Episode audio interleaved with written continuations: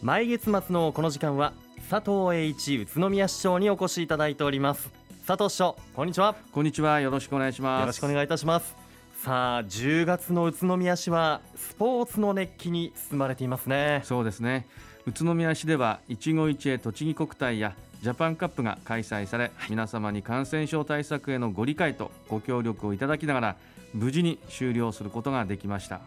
熱戦により感動を与えてくれた選手の皆様をはじめ運営スタッフや市民ボランティア協賛者の皆様方ご協力いただいたすべての方々に心から感謝を申し上げます。はい。え10月29日土曜日からは栃木県で初めて全国障害者スポーツ大会一期一会栃木大会が開催されるんですよね。はいそうなんです。10月29日土曜日の開会式で開幕となり10月31日月曜日まで開催されます。宇都宮市では陸上競技や水泳など5つの競技が行われます。国体と同様に宇都宮に来てよかった。また来たいと思っていただけるよう引き続き取り組んでまいります。はい。まだまだ選手たちによる熱戦を見られるんですね。とても楽しみです。さて市長、はい、え宇都宮市ではオミクロン株対応ワクチンの接種が始まったんですよね。はい。宇都宮市では従来株とオミクロン株の両方に対応した新ワクチンによる接種を実施しています、はい、ワクチンはファイザー社とモデルナ社の2種類ありいずれも重症化予防の効果はもとより発症予防や感染予防の効果が期待されています。はい。どのような人が接種できるのでしょうか？はい。接種できるのは12歳以上で3回目から5回目の接種を受ける人です。前回の接種から3ヶ月以上間隔を空ける必要がありますこれまでの経緯から年末年始に流行する可能性がありますので年内の接種をご検討ください。はいわかりました。現在主流となっている新型コロナウイルスはオミクロン株ですから新ワクチンの接種は効果が期待できますね。新型コロナワクチン接種について詳しくは宇都宮市のホームページをご覧いただくか宇都宮市新型コロナワクチン接種コールセンター。0120-611 0120-611-287へお問い合わせください。さて師匠、はい、新型コロナウイルス感染症もそうですがこれからの時期に心配なのがインフルエンザですね。そうですね。今年は新型コロナウイルス感染症とインフルエンザの同時流行が懸念されています。本市では同時流行による乳幼児の感染や重症化などを防止するとともに医療提供体制の負荷を軽減するため生後6ヶ月から4歳のお子様を対象にインフルエンザ予防接種費用を補助いたします。はい。いくら補助されるのでしょうか？はい。昨年度の補助額に1000円上乗せをして1回あたり3500円。年度内に2回まで補助をいたします新型コロナウイルス感染症とインフルエンザの同時流行による乳幼児の感染や重症化などを防止するためにもお子様へのインフルエンザ予防接種を検討してみませんか皆さん。インフルエンザ予防接種の補助について詳しくは宇都宮市のホームページをご覧いただくか保険予防課電話028-626-1114 028-626 1114へお問い合わせください。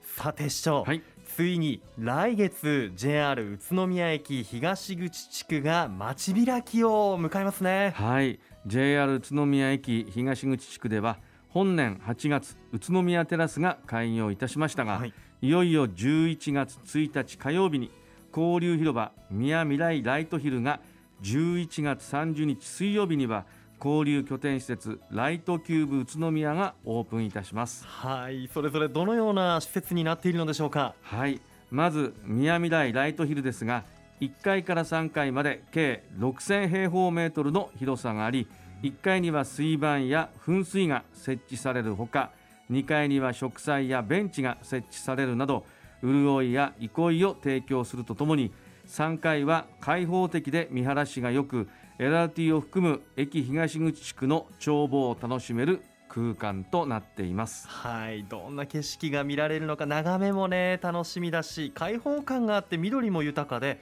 居心地が良さそうですよね。ね。ついつい長居しちゃいそうですね、はい、またライトキューブ宇都宮は新国立競技場の設計者である熊健吾さんがデザインを手掛け、はい、施設の内外に大谷石をふんだんに活用するなど宇都宮らしい特徴的なデザインとなっています、はい、この施設は2000人収容の大ホールや700人収容の中ホール。40人から300人程度が収容可能な大小多数の会議室を備えており大規模な学術会議や展示会イベントなど多様なニーズに対応できる施設となっています。うんしかも駅に直結しているので交通の便も良いですねえオープンに合わせて宇都宮の魅力が詰まったイベントを開催すると伺いました。市長詳しく教えてください。はい。11月26日土曜日そして27日日曜日にグランドオープニングイベントを開催いたします、はい、ライトキューブ宇都宮では宇都宮市で国際大会を開催している3人制バスケットボール 3x3 等のアーバンスポーツイベントや本市出身のアーティスト等によるコンサートのほかデジタルを通して未来の暮らしを体験できる展示会を開催いたします。宮未来ライトヒルでは餃子やカクテルなど宇都宮の魅力あるグルメを提供するマルシェなど開催いたします。さらに11月には試運転を開始する予定のライトラインが登場する出張見学会も行いますので皆さんぜひお越しください。いやまさに新しい宇都宮の魅力を体感できる2日間ですね。JR 宇都宮駅東口の街開きイベントについて詳しくは宇都宮市のホームページをご覧いただくか都市魅力創造課電話028-632-2858 028-632-2858へお問い合わせください。さて市長、はい、次は宇都宮市の公共交通について LRT 情報発信拠点交通未来都市宇都宮オープンスクエアなどで寄せられている質問をご紹介するコーナーですが今回はいよいよ始まるライトライン試運転についてお話をいただけるとのことです。市長ぜひよろしくお願いいたします。はいわかりました。2023年8月の開業に向けましていよいよ11月からライトラインが本線上において支障なく走行できるか確認を行う試運転を工事が完了いたしました宇都宮駅東口から平石の区間で開始をいたします、はい当面はライトラインが走行する軌道と車道の間にバリケードを設置して試運転を行います。ドライバーの皆さんにはライトラインが街を走る前に今一度交通ルールを確認の上変わらず安全運転をお願いいたしたいと思います。本日は特にご質問の多い試運転開始時の車のドライバーの皆さんの交通ルールのポイントを2つお話しいたします。はい、1つ目ですが、はい、信号表示です、うん、LRT 専用の信号は黄色の矢印で表示され、ライトラインは矢印が点灯している時に進み、消えている時には進まない。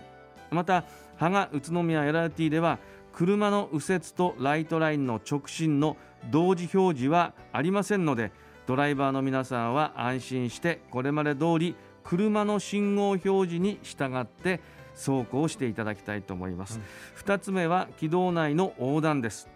軌道式内は車の走行停車ができませんので、うん、右折する際は軌道式内で停車せず